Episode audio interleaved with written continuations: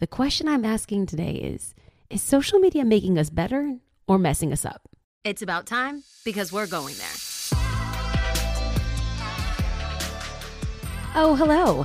Come on in, turn on your headphones, and get cozy. You probably heard about this podcast on social media, and that's what's ironic because we're here today to pick social media apart. The question I'm asking today is Is social media making us better or messing us up?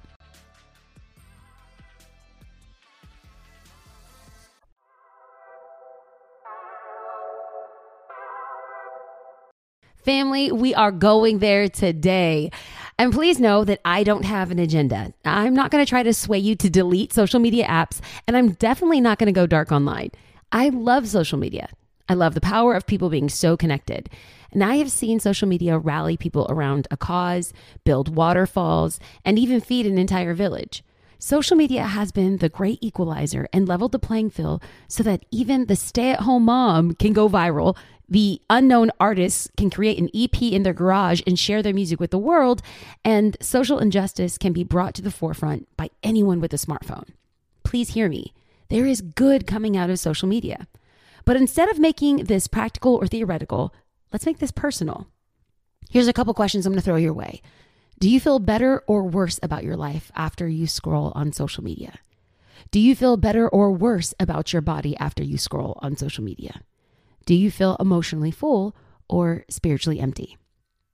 After taking to social media to take a poll about how people felt about social media, these were some words that resonated to the top not cool, overweight, uninvited, depressed, exhausted.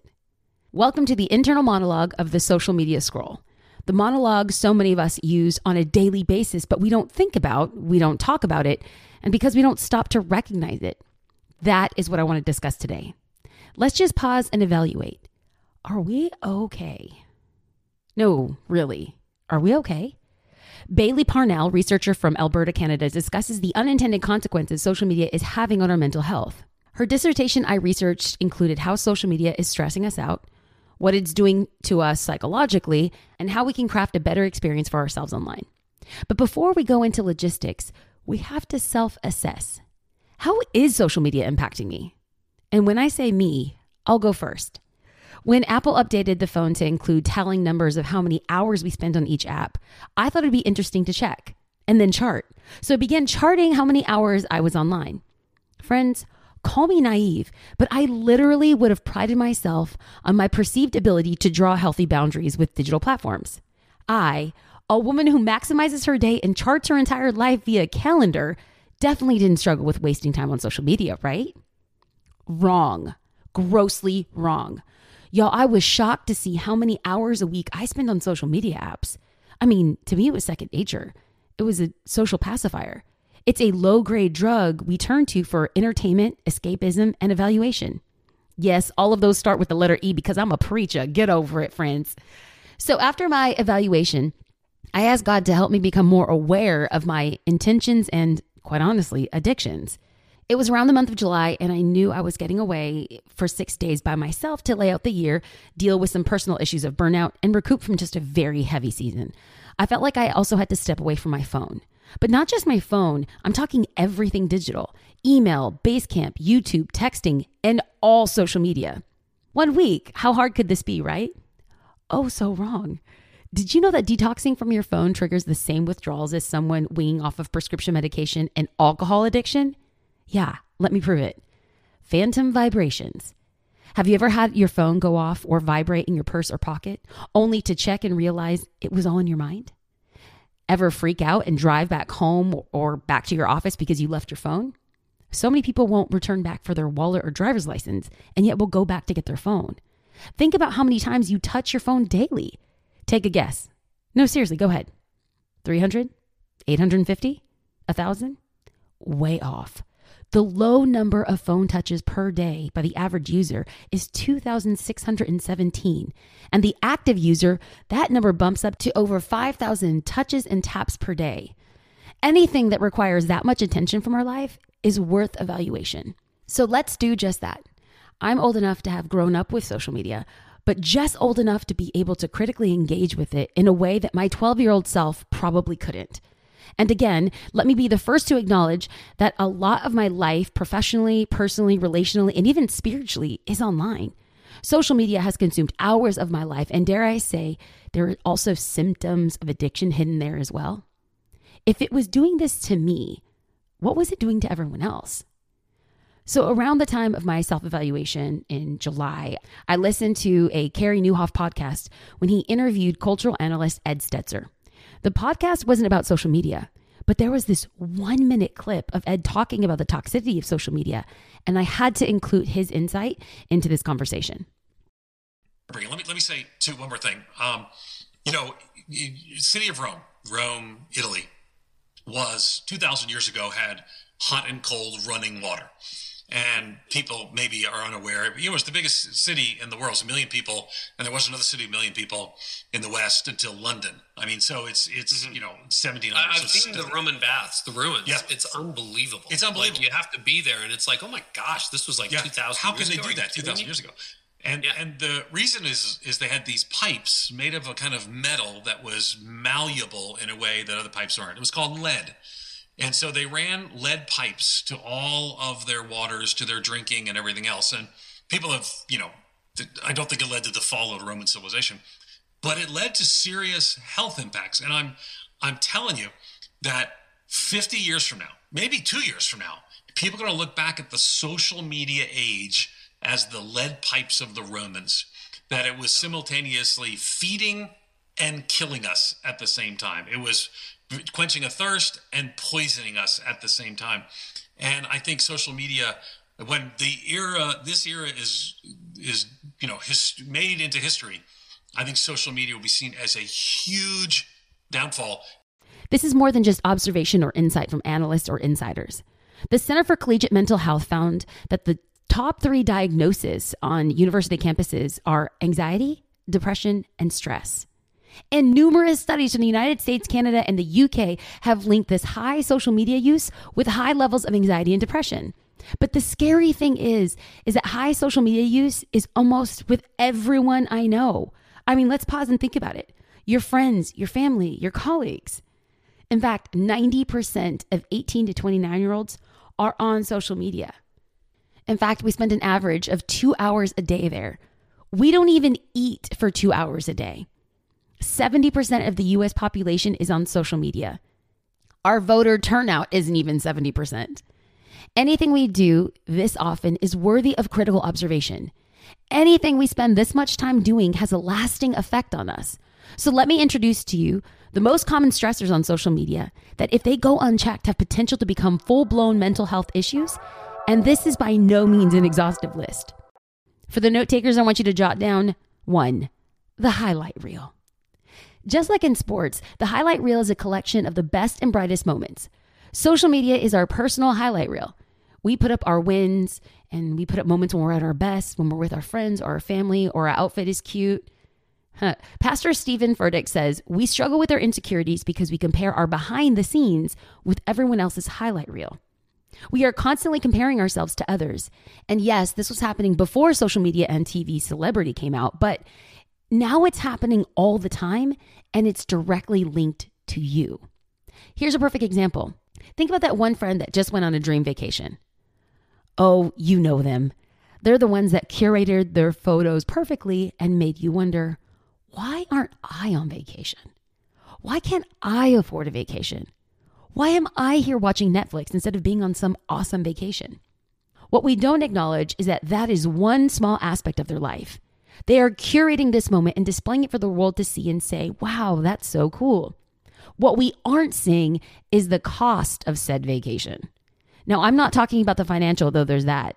I'm talking about the toll of hard work, building, saving, and dreaming that went into that vacation. Nope. All we see is the white sandy beaches with frothy beverages and tiny umbrellas. We see delicious meals and curated clothing, but we don't see the cost. Because who wants to see that? Who wants to see the sleepless nights and the long hours and the pennies saved? No one. The highlights are what people want to see. In fact, when your highlights do well, you encounter the second stressor on social media social currency. Just like the dollar, a currency is literally something we use to attribute value to a good or a service. In social media, these likes, comments, and shares, they become this form of social currency by which we attribute value to something. In marketing, this is called the economy of attention. Everything is competing for your attention. And when you give something a like or a piece of that finite attention, it becomes a recorded transaction attributing value, which is great if you're selling an album or clothing. But the problem is that in social media, we are the product. We are letting others attribute value to us. You know someone or are someone who's taken down a photo because it didn't get as many likes as you thought it would. We took our products off the shelf because it wasn't selling fast enough. And this is changing our sense of identity. We are tying up our self worth with what others think about us and then quantifying it for everyone to see. And we are obsessed. We have to get that selfie just right. And we will take 297 photos just to make sure it's perfect. And then we wait for the perfect time to post. Oh, friends, we are obsessed. We have biological responses when we can't participate in social media, which leads me to the third stressor on social media FOMO. Yes, friends, fear of missing out.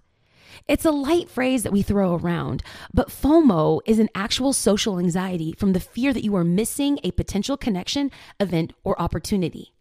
A collection of universities found that seven out of 10 students said that they would actually get rid of their social media accounts if it weren't for fear of being, quote, left out of the loop. Out of curiosity, I wondered how many people had considered deactivating their social media accounts. So I went to social media and I put on a poll on Instagram. Guess what? 89% of people said that they have considered or would want to deactivate their social media accounts. That's almost everyone. That FOMO that you feel, the highlight reel, the social currency, those are all results of relatively normal social media experience. But what if going on social media every day was actually a terrifying experience where you not just question your self worth, but you question your safety? Perhaps the worst stressor on social media is number four online harassment. 40% of online adults have experienced online harassment, 73% have witnessed it, but very few people actually address it. I loved what Jackie Hill Perry said on the subject on Instagram, and I'm including it here, not only because it's funny, but because it's true. Hey, Saints and my beloved Aints. I hope you're well since you're not in hell. Hello, somebody. I'm starting to think that the reason y'all so sensitive in these social media streets is because y'all didn't get enough whoopings in life. I could say the grass is green. Grass isn't green everywhere. There's brown grass. There's even dying grass in, in other places in this country. And I'm, I'm triggered. I am disappointed in you. I think you should be canceled for your green grass privilege. Who raised y'all? Y'all the type that got y'all peanut butter and jelly sandwiches cut in fours. Y'all the type when your mama called your name, you said what, and she ain't hit you in the mouth. Y'all the type that if you ain't like what you got at dinner, you got other options. The way my childhood was set up, I didn't have all these rights. My opinion only mattered when I was asked about it. And even when I was asked about it, it didn't matter. So I blame your parents. It's your parents' fault. Though this is meant to be humorous, the truth of the matter is that online harassment is an actual thing. Sadly, we only hear about it when it's too late. You know, on the social media headlines or the news headlines, another teen took their life because of online bullying. An influencer or a person of prominence had a fall from grace, and everyone comes by to kick them while they're down. A rumor that became a whole situation that later was discovered to be untrue, but the damage is already done. We see these stories once it's too late. What about everyday online harassment? What about the ugly Snapchat you sent your friend with the intention it was private and now is publicly posted? And so what? It's just one funny photo, right? It's just one mean comment, no big deal. But when these micro moments happen over and over and over again, over time, that's when we have a macro problem. We have to recognize these everyday instances well, because if they go unchecked, and the effects go unnoticed, we are going to have many more people take their life, be publicly shamed, and cause irreconcilable damage. Regarding social media, we are already experiencing impairments similar to substance dependencies. With every like, you get a shot of that feel good chemical, dopamine. You gain more social currency. So, what do we do to feel good?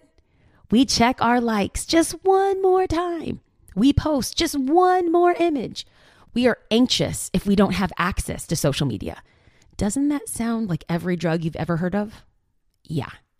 So when that grows, when your social media use goes unconfronted over time, that's when we see rising levels of anxiety and depression. The FOMO, the distractions, the highlight reel, the comparison, it's a lot and it's all the time. The Association of Mental Health found that 7th through 12th graders who spent two hours a day on social media reported higher levels of anxiety and depression and suicidal thoughts. For those outside of the US educational system, seventh grade begins at age 12. And here's the thing I like social media. I do. In fact, I love it. And hearing what I said today might make you think that I want to get off of it, but I don't. You see, I don't think it's going anywhere anytime soon. So I'm not going to waste my time to tell you to spend less time or no time on social media. Frankly, I don't think abstinence is an option anymore for most people. But that doesn't mean you can't develop ways to engage that are healthy and productive and even find ways to take healthy breaks. Everything we've talked about today has nothing to and everything to do with social media. I mean, social media is neither bad nor good.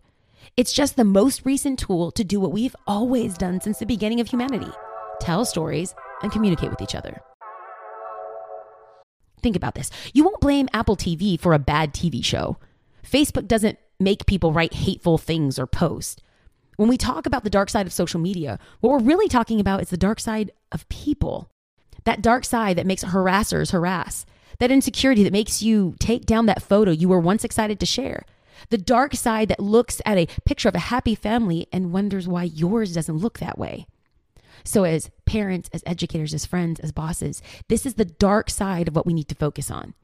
We need preventative strategies and coping strategies so that when you have a low day, because you will, when you're questioning your self worth, you never get as low as to question why you are living or if you matter. So, how do we find social media wellness? Here's the good news the good news is that recognizing the problem is the first step to fixing it. So, hearing this podcast is just that step one. For the note takers, write down, recognize the problem. Do you know the power of suggestion? When someone tells you about something and then you start seeing it everywhere, that is why awareness is critical. Because now you will at least be better to recognize these effects if and when they happen to you. Number two, the second thing you are going to do is do an audit of your social media diet. The same way we monitor what goes into our mouth, monitor what goes into your head and heart. Ask yourself these three questions Did that Instagram scroll make me feel better or worse off? How many times do I actually check likes? Why am I responding this way to that photo? Then, after you ask yourself those questions and answered them, ask yourself this Am I happy with the results to those questions? You might be, and that's great. But if you're not, move on to step three create a better online experience. Maybe after you audit, you realize that you are too tied up in social media because particular celebrities are reminding you of all the things that you don't have. This is what you do, friend. Unfollow all those brands and celebrities. I mean, here's the thing it might not be celebrities for you. For me, I had to do a critical look and purge other people off of my timeline. Let me tell you a little secret that most people aren't telling you. You don't have to follow everyone. And dare I say, you don't have to follow your quote friends. The truth is that sometimes our friends or the people we have on Facebook as a courtesy, they're oftentimes not our real friends, and sometimes they suck online. You find yourself in a passive aggressive status war you didn't even know was happening. Or you're looking at images that you don't even really care about, or listening to things or people you actually disagree with. If you want to follow artists and comedians or TikTokers that have cute dogs, you could do that, but you have the power to create a better online experience. The fourth thing that I want us to do is if you're taking note, write down model good behavior. In real life, we are taught not to bully other kids at school. We are taught to respect others and treat others how they deserve to be treated, or taught not to kick others when they're down or take pleasure in other people's downfall. See, social media is a tool, and it's a tool that can be used for good, more positive groups, for revolutions, for putting hilarious voiceovers over the most interesting videos like this, which is my most favorite clip at the moment. You cannot. Hold on. Okay. Holy Spirit, activate. Oh, no. Holy Oh, Spirit, no. Oh, no. activate. Holy Spirit, activate. Activate. Activate. All right, let's go. And lastly, I would encourage all of us in our assessment of social media to take a pause. Every so often, will you not check social media for a full day dare I say a full week? Or if you're crazy, you could take an entire month off, like my brother Mike Todd does, and he's better because of it. Turn off social media. We don't need it. What it does is that it humbly allows us to see why are we turning to these things as coping mechanisms and pacifiers? Our greatest needs can be satiated by a good God. So, is social media hurting us or helping us? The answer is determined by you. Social media could tear down, yes, but it could also lift you up, where you leave feeling better off or actually have a laugh out loud moment watching a groom pass out on his wedding day or a cute dog dance a merengue in a skirt. If you are spending two hours on social media every day, let's make sure we leave making the apps better than we found them.